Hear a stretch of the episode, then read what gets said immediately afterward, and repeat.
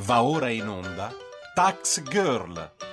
Tutto quello che vorreste sapere sulle tasse ma non avete il coraggio di chiedere. Money, money, money must be funny in a rich man. Buongiorno e buon sabato mattina, io sono Giorgia Pacione di Bell, questo è Tax Girl, l'appuntamento settimanale di Radio Libertà con il fisco e molto altro. Allora, questa puntata, insomma, abbastanza ricca di temi, ci focalizzeremo però eh, nella prima parte sulla questione bollette, eh, come pagare eh, di meno sarà la domanda a cui cercheremo di dare una risposta e nella seconda parte parleremo invece di alcune novità fiscali, perché insomma sta andando avanti il decreto mille proroghe, sono stati presentati gli emendamenti, ci sono diversi emendamenti fiscali che possono interessare insomma molti dei nostri ascoltatori e quindi poi nella seconda parte vi eh, appunto spiegherò quali potrebbero essere le eh, novità. Vi ricordo inoltre che se volete intervenire in trasmissione potete chiamare a partire dalle 10.30 allo 0292 94 7222 oppure scrivere un WhatsApp al 346 642 7756 e ricordatevi sempre di firmarvi miei cari amici. Allora, iniziamo, iniziamo subito, come vi ho detto, questione bollette. Questione bollette, mercato libero, disastro, caos. Eh, perché torniamo su questo tema? Vi starete chiedendo, eh, molto probabilmente molti di voi diranno, ci hai de- già detto le peggio cose qualche settimana fa, perché vuoi tornare? Non perché sono masochista, ma semplicemente perché, come avevo anche accennato per i più attenti, eh, il 6 di febbraio ehm, Acquirente Unico eh, ha fatto uscire la classifica delle varie società che hanno vinto le aste. Insomma, l'Italia era stata suddivisa in diverse aree e per ognuna di queste aree div- i diversi operatori avevano presentato la loro offerta, come insomma avevo già spiegato, offerte molto vantaggiose eh, perché ricevono prezzi molto bassi, alcune addirittura hanno messo i costi di commercializzazione a 0 euro che insomma se voi già avete sulle vostre bollette non è di certo 0 euro la voce. E quindi insomma eh, c'erano già, si diceva, c'era nell'area che sarebbero state offerte molto ma molto vantaggiose. E così è stato. Mi viene da dire ai noi, perché? Allora a luglio vi ricordo che parte il mercato libero dell'energia eh, e chi ha scelto di non scegliere, parliamo circa attualmente di 4,5 milioni di clienti domestici non vulnerabili, eh, risparmierà circa 140 euro in bolletta rispetto ai fragili che eh, vi ricordo possono eh, scegliere per tutto quest'anno di rimanere sul mercato tutelato e risparmieranno anche rispetto a chi si è mosso per tempo e ha scelto appunto una tariffa sul eh, mercato eh, libero.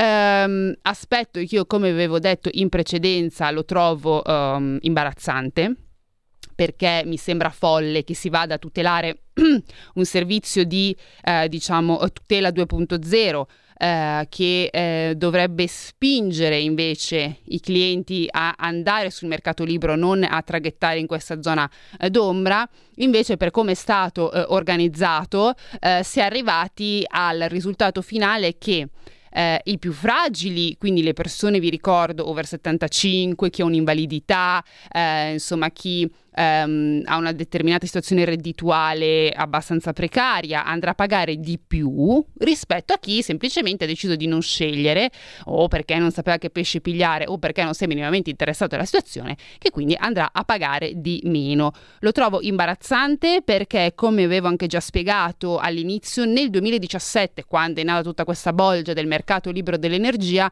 una cosa avevano detto le società eh, elettriche e su un punto erano tutte d'accordo.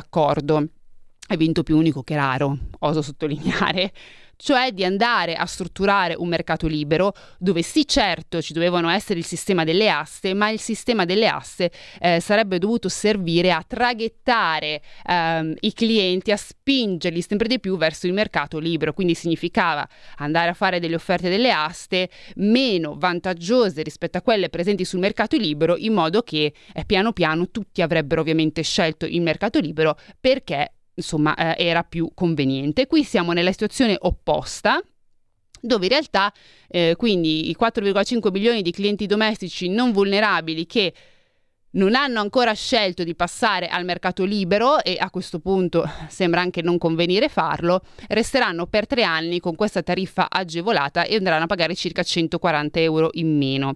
Um, piccolo dettaglio tecnico sul cambio di fornitore, eccetera, eccetera.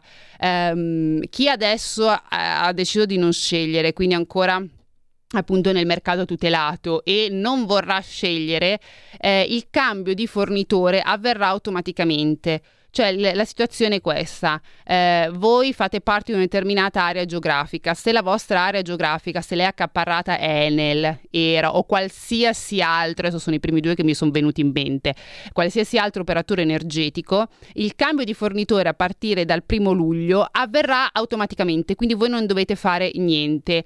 E senza nessuna interruzione ovviamente nell'erogazione della fornitura mi sembra il minimo. Ehm, anche poi la questione della domiciliazione bancaria, che mi ricordo era un tema che era venuto fuori anche alcuni eh, di voi ascoltatori, insomma, avevano chiesto ma eh, il RID, non RID, come passerà, come avverrà questa cosa. Eh, anche in questo caso sì, voi non dovete fare niente perché questo resterà attivo e sarà semplicemente reindirizzato alla nuova società eh, nel caso in cui sia nuova, che ha vinto il vostro, eh, diciamo, lotto.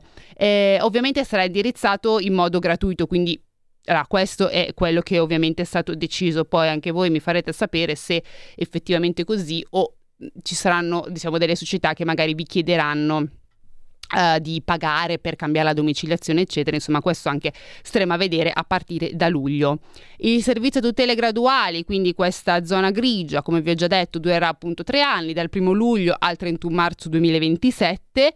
Uh, ovviamente in questi tre anni se uno dovesse trovare un'offerta particolarmente vantaggiosa sul mercato libero, può ovviamente decidere di cambiare ehm, la, la, quota fissa, quindi quella con cui le società si sono accaparrate la vostra area geografica, verrà ridisegnata ogni anno. Quindi se quest'anno, non so, è stata di X, può essere che l'anno prossimo sia X più 1, X meno 1, insomma questo poi dipenderà ovviamente da, uh, dall'offerta che appunto verranno fatte, quindi però potrebbe essere non uguale.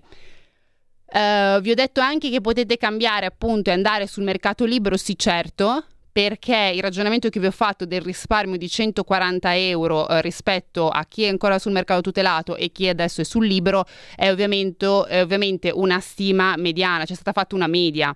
Eh, ovviamente questo significa che ci possono essere delle offerte sul mercato libero che possono essere più vantaggiose.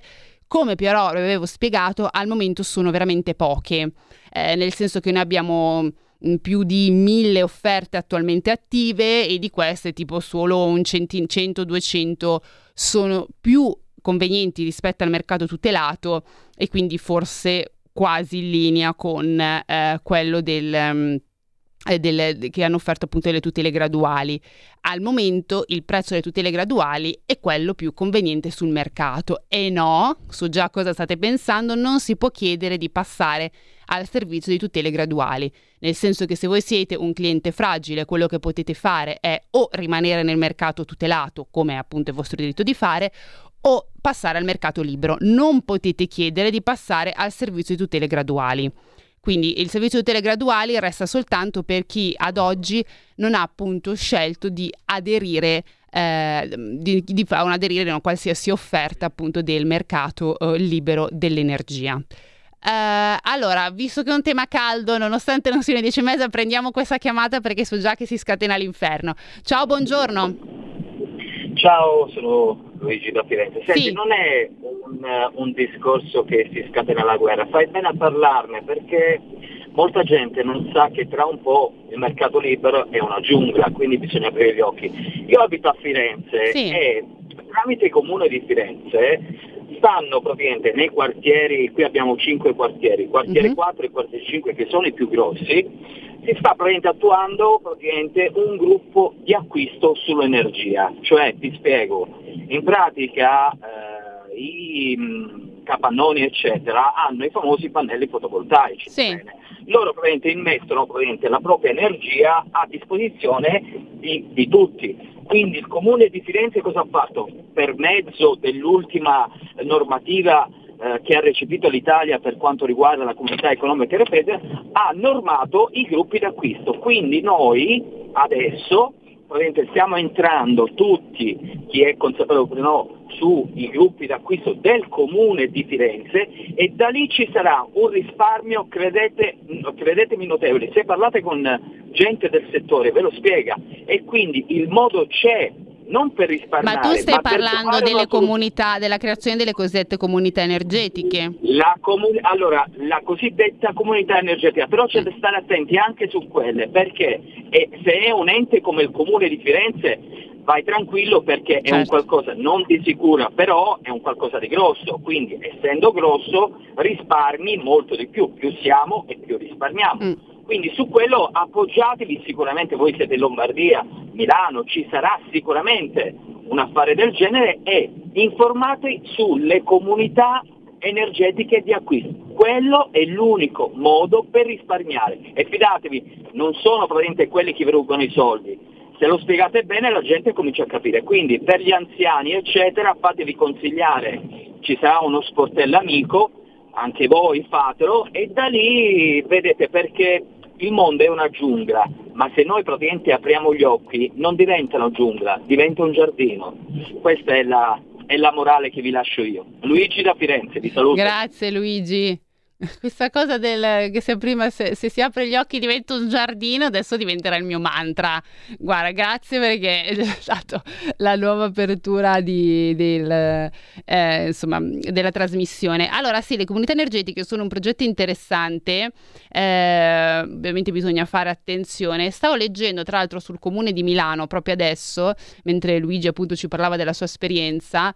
Eh, questo è 18 aprile 2023, il comune promuove le prime 5 comunità energetiche solidari di Milano. La giunta si candida al bando regionale per realizzare progetti nei quartieri di Bovisa, Città Studi, Ghisolfa ehm, e Niguarda, Niguarda, Affori e Dergano. Cinque progetti per altrettante comunità energetiche rinnovabili solidari che si chiamano CERS da far nascere appunto nei quartieri che vi ho già detto. Con questi progetti il comune di Milano aderisce all'avviso pubblico beh, manifestazioni di interesse per la presentazione di proposte bla bla bla aperto alla regione Lombardia. Se dichiarati ammissibili, i progetti potranno poi accedere alla misura di supporto finanziario regionale. Ecco qua. La comunità energetica si fonda sulla partecipazione di più utenti che collaborano per produrre, condividere, consumare e gestire l'energia autoprodotta da fonti rinnovabili. Come ci diceva appunto l'amico ascoltatore, gran- molte grandi aziende che hanno i pannelli solari riescono appunto, se entrano in queste comunità energetiche, a fare questo gioco. L'energia è utilizzata principalmente per l'autoconsumo istantaneo da parte dei membri. Il Comune di Milano ha deciso di aderire a questi progetti eh, presentati rispettivamente dal Politecnico di Milano, congiuntamente con insomma eh, anche cooperativa abitare, eccetera, affinché la produzione di energia eccedente e gli incentivi correlati vengano destinati ad ampliare l'offerta di servizi di carattere solidale e sociale a favore dei soggetti partecipanti alla comunità. Ora vado un attimo avanti con voi. Ehm, non so se Giulio riusciamo a inquadrare mh, eh, lo schermo, così magari anche chi ci sta guardando insomma in televisione riesce. Ecco qua. Ehm, volevo un attimo vedere se magari davano mm, chi poteva aderire o meno. Eh, qui dice la promozione risponde ad uno degli obiettivi? No, per costruire le prime 5 comunità energetiche solidali di Milano e realizzare gli appositi impianti fotovoltaici, l'amministrazione si impegna per ogni singola proposta, eccetera, eccetera. No, eh, non danno, insomma, se ci sono dei... ehm, bisogna avere, non so, per esempio, non so, ISE o altro per poter partecipare.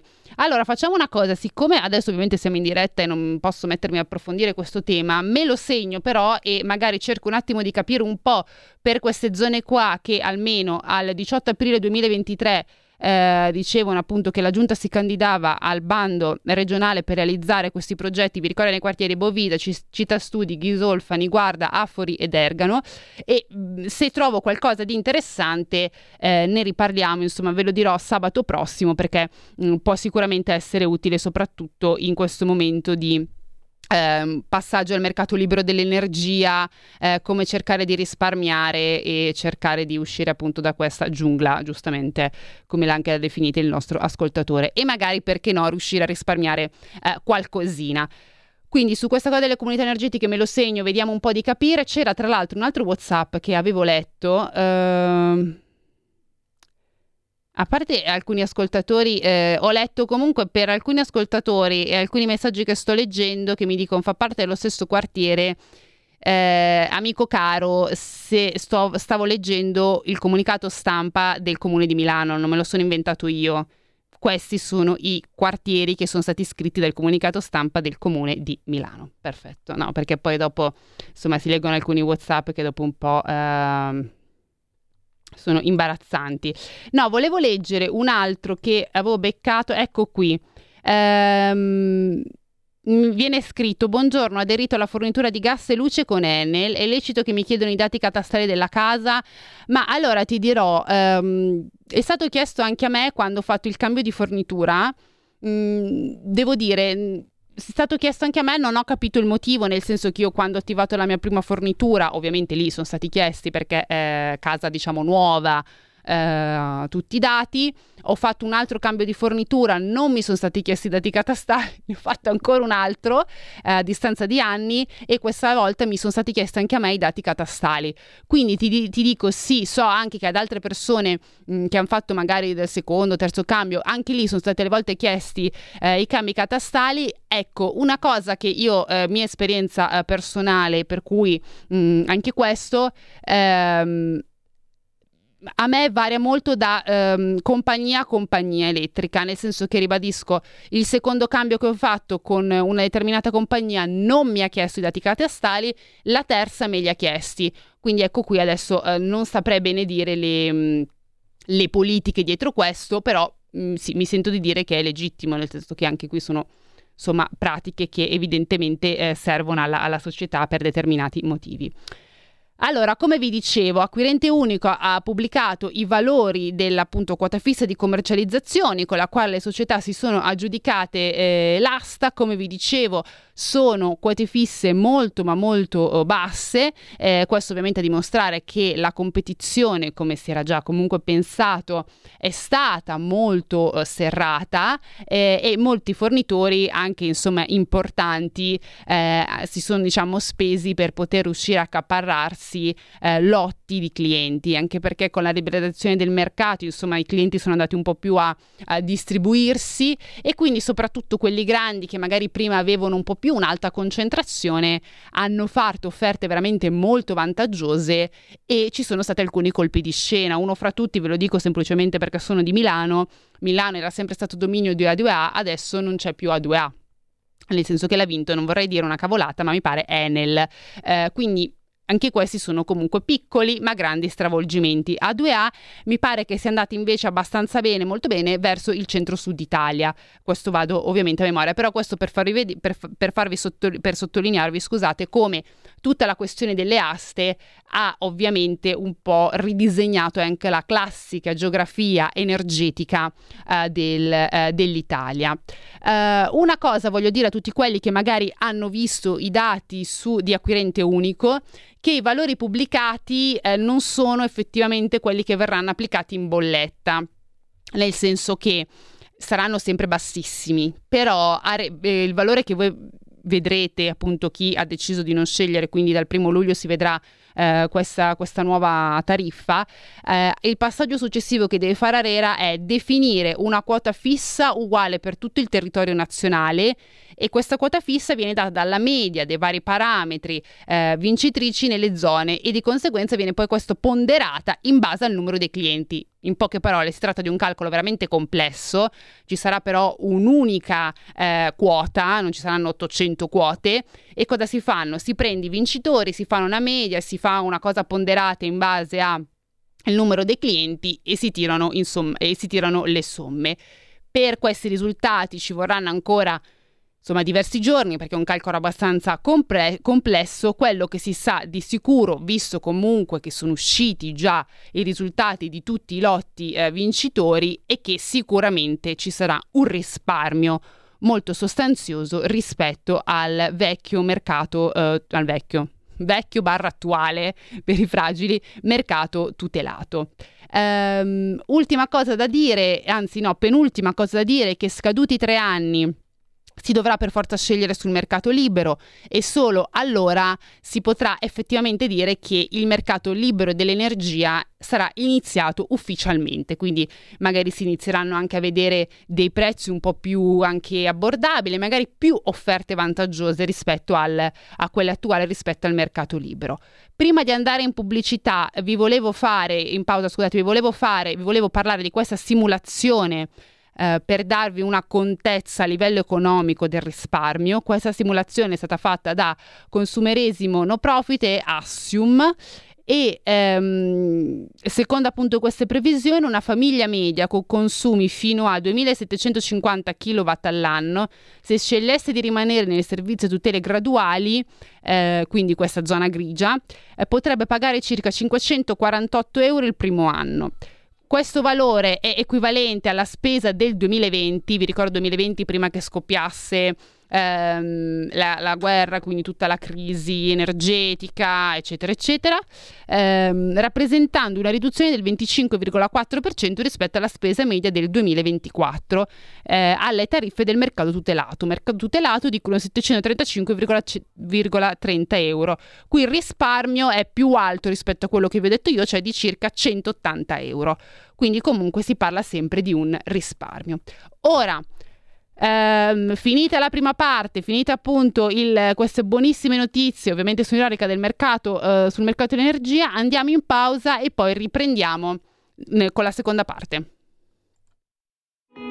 In quanti ti promettono trasparenza, ma alla fine ti ritrovi sempre con la bocca chiusa e non puoi dire quello che pensi. Radio Libertà non ha filtri né censure, ascolta la gente e parla come la gente. Let me tell you.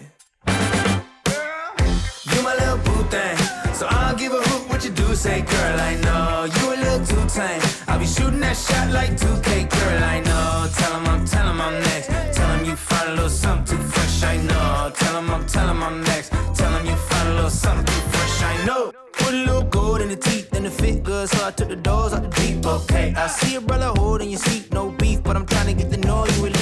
take my talking to your own. I can keep it chill like the Soviet blunt. I'ma keep it real when your man long gone. If you're looking for a friend and you got the wrong song, baby girl, what's good?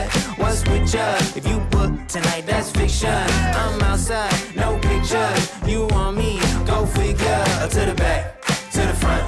You a 10, baby girl, but I'm the one. Hey, uh, to the back to the front. You a 10, baby girl, but I'm the one. one. You my little boo thing. So I'll give a hoot what you do. Say, girl, I know you a little too tame. I'll be shooting that shot like 2K, girl, I know. Tell him I'm, tell him I'm next. Tell him you find a little something too fresh, I know. Tell him I'm, tell him I'm next. Tell him you find a little something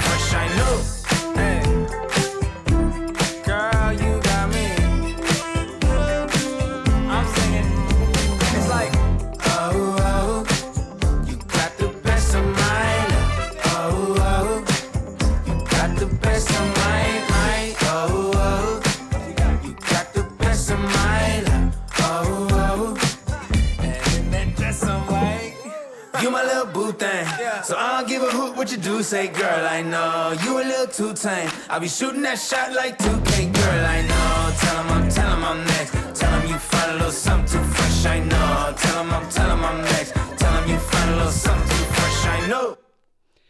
Buongiorno ed eccoci di nuovo in onda. Tra l'altro eh, io e Giulio e il regia siamo rimasti sconvolti perché questa canzone era particolarmente corta. Eh, vabbè, eh, non abbiamo potuto spettegolare, spettegoleremo alla fine della trasmissione. Allora, leggo un WhatsApp giusto per fare anche chiarezza su questo punto. Eh, ovviamente dice purtroppo appena acceso la radio alle 10.20, male, molto male amico mio. Ho 80 anni, eh, complimenti e vivo in provincia di Como. Per me è più conveniente il mercato libero e quello dei vulnerabili per eh, luce e gas. Allora, mh, mm, non ho ben capito se è nel mercato libero o in quello dei vulnerabili. Comunque, per la questione, per me è più conveniente il mercato libero. Assolutamente può, allora, può essere, nel senso che io non sto, non sto demonizzando il mercato libero Sto semplicemente dicendo, come ho detto anche più volte, che stando ai dati dell'autorità, quindi dell'ARERA, eh, attualmente ci sono più di mille offerte sul mercato libero, cioè se voi andate sul portale offerte acquirente unico ce ne sono veramente mille, più di mille da spulciare e controllare. E secondo i dati di ARERA su queste mille sono sulle 150 massimo 200 che sono più vantaggiose rispetto a quelle del mercato tutelato. Non lo dico io, ribadisco, lo dice l'ARERA. Quindi questo cosa significa? Che uno si deve mettere, deve fare un secondo lavoro, cioè si deve mettere lì sul sito acquirente unico, spulciare tutte le mille e passa offerte, avere di fianco la quota eh, non solo dell'energia ma anche quella di trasporto, insomma tutti i costi di una bolletta del mercato tutelato e andare a ehm, scaglionare e scegliere qual è quella più conveniente. E però ce ne sono poche. Cosa significa se ce ne sono solo 200, il caso positivo su 1000, su più di mille pass offerte, che solo una piccola parte riuscirà ad avere un vantaggio economico sulla bolletta. Quindi se io sono un fortunato che riesco a fare, fortunato sì perché alla fine è quello, sono un fortunato che riesce a fare, a trovare un'offerta più vantaggiosa sul mercato libero, io sto bene, sto bene per un anno, perché poi tendenzialmente dura un anno il contratto, sto bene, sereno e dico per me il mercato libero è più vantaggioso. A fronte di te però ci sono altre persone, molte altre persone che non sono riuscite a rientrare in quell'offerta, perché non è che tutti riusciranno a entrare in quelle eh, offerte lì dopo un po', sono a scadenza, se ci fate caso, anche se andate sul sito delle singole compagnie dicono offerta, fino al quindi chi riesce a farla fino al, e quella è più vantaggiosa del mercato libero, come vi del mercato tutelato, avrà dei vantaggi, tutti gli altri però no. Cioè il punto è che non tutte le offerte sul mercato libero sono più vantaggiose rispetto a quelle sul mercato tutelato. Quindi questo significa che sì, alcune andranno a pagare di meno, ma molti altri andranno a pagare di più. E questo è semplicemente il ragionamento. Quindi può essere benissimo che uno dice io ho fatto un'offerta sul mercato libero, ribadisco, e mi trovo benissimo rispetto al mercato tutelato benissimo, perfetto. Piccola postilla rispetto alla zona grigia di questo mercato appunto tutelato 2.0 si andrà sempre a pagare qualcosina di più perché attualmente quello è l'offerta più vantaggiosa. Quindi questo anche per chiarire un attimo perché nessuno demonizza uh, niente. Allora, questione eh, mille proroghe vi stavo dicendo. Allora, il mille proroghe è il eh, lavoro in corso, ecco, diciamo così. Il decreto mille proroghe attualmente alla Camera. Eh, nei giorni scorsi, parliamo di giovedì e venerdì, sono stati depositati eh, gli emendamenti da parte anche del governo, dei relatori, ovviamente anche delle posizioni. Eh, il voto è previsto comunque per l'inizio di settimana prossima e eh, come vi stavo accennando ci sono alcuni emendamenti presentati o dallo stesso governo o dai relatori, quindi comunque membri della maggioranza, che eh, riguardano il fisco e eh, possono insomma interessare anche eh, qualcuno di voi all'ascolto, se non molti di voi. Parliamo del ravvedimento, parliamo della rottamazione quater e parliamo del bonus per i mutui prima eh, casa, che ricordo e poi dopo andrò a spiegarlo meglio, non riguarda solo le giovani coppie. Eh, perché, perché, faccio questa precisazione? Perché si dice sempre il bonus eh, mutui prima casa per le giovani coppie. Sì, certo, riguarda anche loro, ma anche altre situazioni, insomma, precarie dal punto di vista eh, economico. Uh, piccola precisazione, ehm, gli emendamenti sono stati presentati in Commissione Bilancio Affari Costituzionali alla Camera perché al momento appunto si sta lavorando alla Camera al decreto mille proroghe. Allora partiamo dalla rottamazione quater, che tra l'altro vi ricordo esserci già, cioè non è una nuova rottamazione, c'è già questa rottamazione, c'era già anche l'anno scorso anche qui aperta e chiusa parentesi. Um, per quanto riguarda appunto la rottamazione eh, quater, si va verso quindi una nuova apertura. Perché? Perché si vuole dare la possibilità a chi ha aderito all'agevolazione ma non è riuscito a rispettare le scadenze del 31 ottobre e del 30 novembre 2023 di saldare l'importo delle rate entro il 15 marzo di quest'anno, quindi la data è 15 marzo 2024. La stessa proroga è stata estesa anche a tutti quei contribuenti che vivono in zone che sono state colpite dall'alluvione di maggio 2023 e quindi Emilia Romagna, Toscana e Marche. Per questi contribuenti in queste tre eh, regioni vi ricordo che il versamento dell'unica rata di rottamazione era previsto entro il 31 gennaio di quest'anno e adesso invece appunto con, questa, eh, pro, con questo emendamento eh, la, la data di scadenza è stata spostata a marzo. Ora, piccola precisazione eh, sulla eh, rottamazione, perché anche qui ieri ho iniziato a leggere eh, in agenzia ehm, diverse dichiarazioni, ovviamente da parte del, ehm, dell'opposizione, dicendo eh, poi sempre la stessa solfa, si sta facendo un regalo agli evasori. Ora, premessa, tutti devono pagare le tasse e tutti devono essere in regola con il fisco, quindi nessuno è a favore degli evasori. Quello che però io ci tengo a sottolineare è che la rottamazione, come anche il ravvedimento, non ha niente a che fare con gli evasori. Gli evasori, ok, come ho già detto precedentemente in questa eh, trasmissione, l'accordo più vantaggioso loro l'hanno trovato, non pagano le tasse, non gli interessa niente di rottamare, di fare rate, di mettersi in regola col fisco, mm, non gli interessa proprio, hanno altri obiettivi e priorità nella vita, mettiamolo così. Uh, ma visto uh, che appunto c'è questa questa continua ossessione verso il favorire l'evasione, vi voglio portare dei dati che sono stati appunto um, detti dall'Agenzia delle Entrate proprio questa settimana. Allora, la rottamazione è stata evidenziata appunto eh, nell'ultima relazione dell'Agenzia delle Entrate, sono stati evidenziati i suoi risultati positivi, perché lato riscossione nel 2023 l'anno si è chiuso con un incasso di 14,8 miliardi di euro parliamo di più del 37% rispetto all'anno precedente e di questi 14,8 miliardi, 7,6 miliardi derivano da, ottiv- da attività ordinarie dell'Agenzia delle Entrate, mentre 7,2 dalle cosiddette misure straordinarie. Le misure straordinarie che hanno fatto incassare 7,2 miliardi eh, nel 2023 sono stati la rottamazione ter e la rottamazione quater. A completare ovviamente, quindi questo a sottolineare che queste misure servono per andare a recuperare ovviamente eh, soldi, quindi entrate fiscali che se no eh, non si sarebbero riusciti ad andare a recuperare e che invece sono entrate eh, appunto nel, nelle casse dello Stato. A questo si aggiunge che appunto 3,8 milioni di contribuenti hanno presentato domanda di eh, adesione e che le domande appunto eh, sono sempre più eh, frequenti grazie anche al fatto che ehm, ci sia un processo sempre più eh, digitale.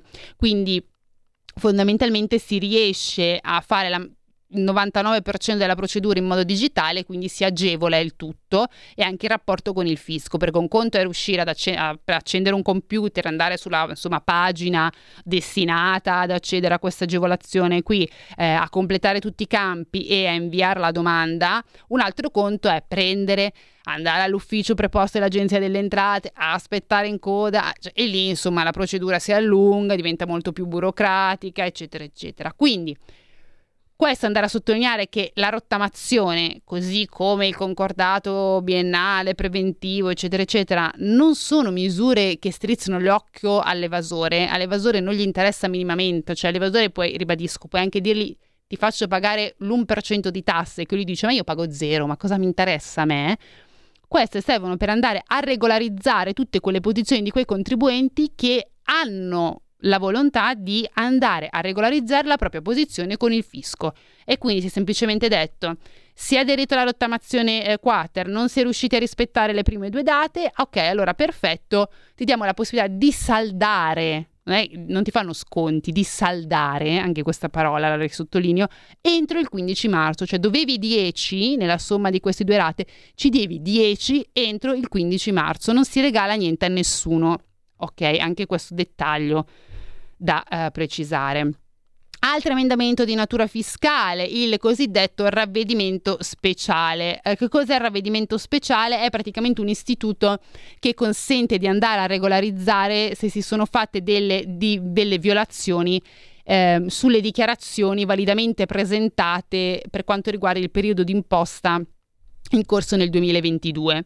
Anche qui, precisazione ulteriore si vanno a regolarizzare le violazioni per tutti quei contribuenti che hanno presentato regolarmente la dichiarazione. Quindi non parliamo di evasori, parliamo di contribuenti che hanno presentato in modo chiaro e preciso la loro dichiarazione, hanno fatto degli errori e quindi si dà la possibilità di correggere queste violazioni per il periodo d'imposta appunto cor- per, il, eh, per il periodo d'imposta appunto del 2022. E che cosa ci dice l'emendamento? Che se si sono commessi degli errori si può versare in un'unica somma quanto appunto, in, scusate, in un'unica soluzione le somme dovute entro il 31 marzo 2024 oppure se non si è in grado di versare l'intera somma entro il 31 marzo 2024 si, possono, si può scegliere di rateare la somma eh, in quattro rate di pari importo. La prima sarà sempre il 31 marzo del 2024, la seconda il 30 giugno, la terza il 30 settembre e la quarta il 20 dicembre. Attenzione perché sulle rate successive alla prima si andrà a applicare un interesse pari al 2% e per di più si dice anche che se non si paga, ehm, se si salta una delle rate, eh, non si paga o totalmente l'importo o lo si paga in modo parziale, quindi o si salta il pagamento o si salda soltanto il 50% di quella rata, si decade da questo beneficio fiscale e si viene iscritti a ruolo, quindi poi si inizia insomma tutta la procedura di recupero da parte dell'Agenzia delle Entrate per quanto riguarda le somme mancanti. Da questa misura si stima un incasso per il 2024 circa di 40 milioni di euro. Quindi queste due misure, prima di andare avanti appunto con l'ultima, per andarvi a sottolineare e a spiegare che si trattano di misure per andare a incentivare la regolarizzazione con il fisco, non per andare ad aiutare l'evasione. Parliamo di, da una parte, soggetti che si sono iscritti alla rottamazione quater e poi non sono riusciti ad essere, a pagare le prime due rate e quindi gli si dice ok non sei riuscito a pagarlo, ci devi la somma di queste due rate entro il 15 se vuoi continuare a rimanere nella rottamazione. Dall'altra parte si dice, se tu hai fatto e presentato regolarmente la dichiarazione, ribadisco, hai presentato regolarmente la dichiarazione e hai fatto degli errori su questa dichiarazione, non è che noi puntiamo il dito e diciamo ah sei un dannato evasore. No, se hai fatto degli errori puoi eh, sistemare appunto questi errori e darci le somme che erroneamente eh, non hai, insomma, che dovevi versare o entro il 31 marzo 2024, se non riesci ce le dai in quattro rate, però in queste quattro rate ti applichiamo anche gli interessi pari al 2%. Quindi anche qui, quest- precisato questa cosa degli interessi, perché non è un'eccezione di adesso, si applica da sempre, ehm, perché si, non si fa sconti a nessuno, anche perché nessuno ha interesse a far entrare meno soldi nelle casse dello Stato. In questo momento si ha interesse a far entrare molti più soldi nelle casse dello Stato, soprattutto in vista della riforma fiscale, perché l'obiettivo è abbassare ulteriormente eh, le aliquote appunto fiscali, per, and- per, abbassare ulteriormente le aliquote fiscali c'è, c'è bisogno di soldi e quindi in realtà nessuna voglia di fare regali a nessuno in questo preciso momento storico non solo per la riforma fiscale, ma perché, come avete visto, già le risorse nella legge di bilancio erano particolarmente scarse, si sono concentrate soltanto su chi ne aveva più bisogno e si sono tralasciate molte categorie, in primis i giovani. Quindi eh, nessuna voglia di incassare poco, anzi più si riesce a ottenere da questi, eh, da questi procedimenti e da altro, meglio si sta sia per la prossima legge di bilancio, ma sia insomma anche per ehm, i successivi interventi di natura fiscale. Infine, l'ultimo emendamento a firma del governo è quello che riguarda appunto i giovani e eh, il fondo garanzia per la prima casa, che ovviamente è stato esteso e ehm, fino a, a, fine anno.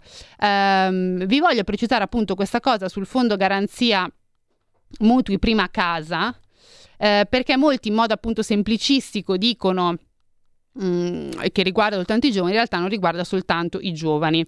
E ve lo dico subito. Allora, questo riguarda allora, prima cosa, la garanzia del fondo copre il 50%, in realtà si vuole far passare all'80% della quota capitale del mutuo richiesto, facilitando così l'accesso al credito. ovviamente sono sulla pagina ufficiale del governo che dice queste cose. È aperto a tutti, indipendentemente dall'età, e prevede un tasso applicato al mutuo non superiore beh, al tasso effettivo globale medio, pubblicato trimestralmente sul MEF, che vi ricordo MEF, acronimo di Ministero dell'Economia e delle Finanze. Chi sono i soggetti? Le giovani coppie, dove almeno uno dei due componenti non ha superato i 35 anni. I giovani di età inferiore ai 35 anni, non titolari, eh, scusate, titolari di un rapporto di lavoro atipico. E poi altre due categorie, e per quello che vi dicevo non è soltanto per i giovani, possono richiedere questo beneficio anche i nuclei familiari monogenitoriali con figli minori a carico e i conduttori di alloggi di proprietà degli IACP. Ecco, adesso eh, se siete collegati eh, insomma al nostro canale TV, vedete in, sovrappens- in sovraimpressione eh, appunto le, mh, il sito del, eh, del governo con le varie categorie. Eh, poi come si ottiene? Altro passaggio, anche qui lo potete vedere, si può presentare domanda di accesso al fondo direttamente alla banca aderente all'iniziativa a cui richiede il mutuo. I moduli per la richiesta di accesso al fondo di garanzia per la prima casa sono disponibili sul sito di Consap eh, SPA, ovvero concessionaria servizi assicurativi pubblici SPA, su quello del MEF, Dipartimento del Tesoro, e su quello delle banche aderenti. L'elenco delle banche aderenti eh, è in continuo aggiornamento e disponibile sempre sul sito della Consap SPA. Adesso io con voi vado per esempio per vedere i moduli su questo sito della Consap, vediamo un po' cosa ci dà. Ah, fantastico, stiamo spiacenti. Niente, eh, tutto funziona benissimo. Ho cliccato sul sito per vedere appunto, mi dice siamo spiacenti, mm, eh, tutto fantastico qui. Altra cosa che però fa sempre ridere, uno dice vuole fare un servizio, ma servizio non c'è. Altra cosa da precisare, ehm, appunto, di che, che, cos'è questo accesso al credito, che, scusate, che cos'è questo fondo. L'obiettivo di questo fondo è andare a agevolare ovviamente l'accesso al credito eh, per tutte quelle famiglie per eh, l'acquisto e l'efficienza energetica delle case eh, di determinate abitazioni e appunto si è istituito questo fondo per i mutui prima casa. Ah, un'altra cosa, ecco, molto importante, perché io vi dicevo um, appunto chi sono i soggetti che possono beneficiarne, qual è l'obiettivo di questo fondo, quindi agevolare l'accesso al credito, eh, insomma per, le, per quelle categorie che vi ho detto che possono richiederlo, ma attenzione perché non si può fare il mutuo per comprare su un castello, nel senso che si può richiedere un mutuo per la prima casa, il mutuo deve essere non superiore a 250.000 euro, deve essere erogato appunto solo um, per il solo acquisto o per l'acquisto e la ristrutturazione um, energetica di un, di un immobile localizzato in Italia che rispetti le seguenti caratteristiche. Uno deve essere la prima casa, quindi deve essere adibito ad abitazione principale. Due, non deve rientrare nella categoria catastali A1, che significa abitazioni signorili, A8, cioè ville, e A9, castelli o palazzi. E tre, non deve avere delle caratteristiche di lusso. Quindi qui ovviamente poi ci sono le varie, insomma, eh, i vari dettagli tecnici che insomma si possono trovare poi eh, in un decreto apposta del Ministero dei Lavori eh, Pubblici. Ovviamente queste precisazioni capisco che possono sembrare far sorridere, ma mai dire mai. Insomma, abbiamo avuto l'esperienza del super bonus dove chi ha usufruito di questa agevolazione sono stati proprio anche i castelli, non sto scherzando, insomma c'erano usciti dei dati del NEA dove ehm, si è fatto domanda per il super bonus per ristrutturare i castelli, eh, capisco che possa far ridere, ma ehm, sono state ristrutturate in maggior parte tutti eh, immobili signorili o comunque ville, castelli, palazzi, quindi ecco preci- pre- precisare sia la, il tetto massimo del mutuo, quindi 250.000 euro e il fatto che deve essere comunque un'abitazione diciamo normale, eh, non deve essere di lusso, eh, è una precisazione più che dovuta perché nel, nelle volte in cui non si è precisato, ribadisco super bonus, eh, è successo poi il patatrack che è successo, quindi non è andato alle fasce e alle famiglie che magari ne avevano veramente più bisogno eh, è andato a chi eh, aveva appunto magari voleva rifarsi la villa e l'ha fatta a spese poi di tutti noi eh, contribuenti. Anche qui mi viene a dire good job insieme all'energia al passaggio all'energia al mercato libero eh, abbiamo appunto anche tutti ottimi lavori, come si dice, come dicono gli americani, good job. Um, piccola scadenza, come vi ho detto, uh, settimana prossima c'è il termine per la presentazione dei, subdamen- dei subemendamenti al mille proroghe che è previsto appunto per lunedì e poi le votazioni inizieranno martedì 13 febbraio. Votazioni, insomma, che poi ci faranno capire se effettivamente eh, questi emendamenti che vi ho detto entreranno nel mille prorogo o no, però vi dico già che la risposta è sì. La risposta è sì non perché sono una veggente, ma semplicemente perché sono emendamenti che sono stati presentati direttamente o dal governo o dai relatori e quindi quando insomma degli emendamenti li presenta il governo stesso farebbe un po' ridere i pollastri se non venissero approvati, ma ecco, tendenzialmente al 99,9%, giusto per voler lasciare quest'attimo di suspense, eh, vengono sempre approvati, magari vengono, non so, modificati, cambiato una parola, però ecco, il senso dell'emendamento sarà questo, quindi ci sarà novità, apertura dei termini per quanto riguarda il ravvedimento, la rottamazione quater e appunto la proroga del bono dei mutui ehm, prima eh, casa. Eh, quindi diciamo che queste le novità principali. Settimana prossima quindi ci sarà il focus principale del governo lato appunto economico, soprattutto sul decreto mille proroghe, staremo a vedere se ci sono altre novità.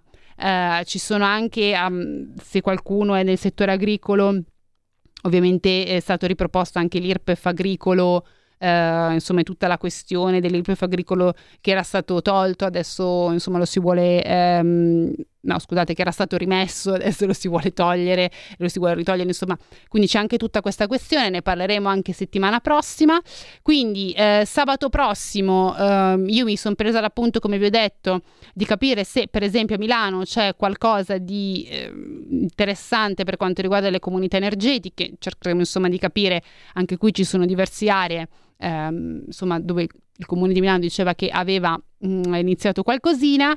Eh, vedremo poi passo avanti del mille proroghe, insomma, staremo poi anche ad osservare se ci sono altre eh, novità. Intanto io ringrazio tutti quelli appunto che hanno scritto, eh, chiamato eh, e condiviso appunto la loro, ehm, la loro opinione eh, con noi. Io vi do appuntamento a eh, sabato prossimo e vi auguro un buon weekend. Avete ascoltato Tax Girl. It's a rich man's world.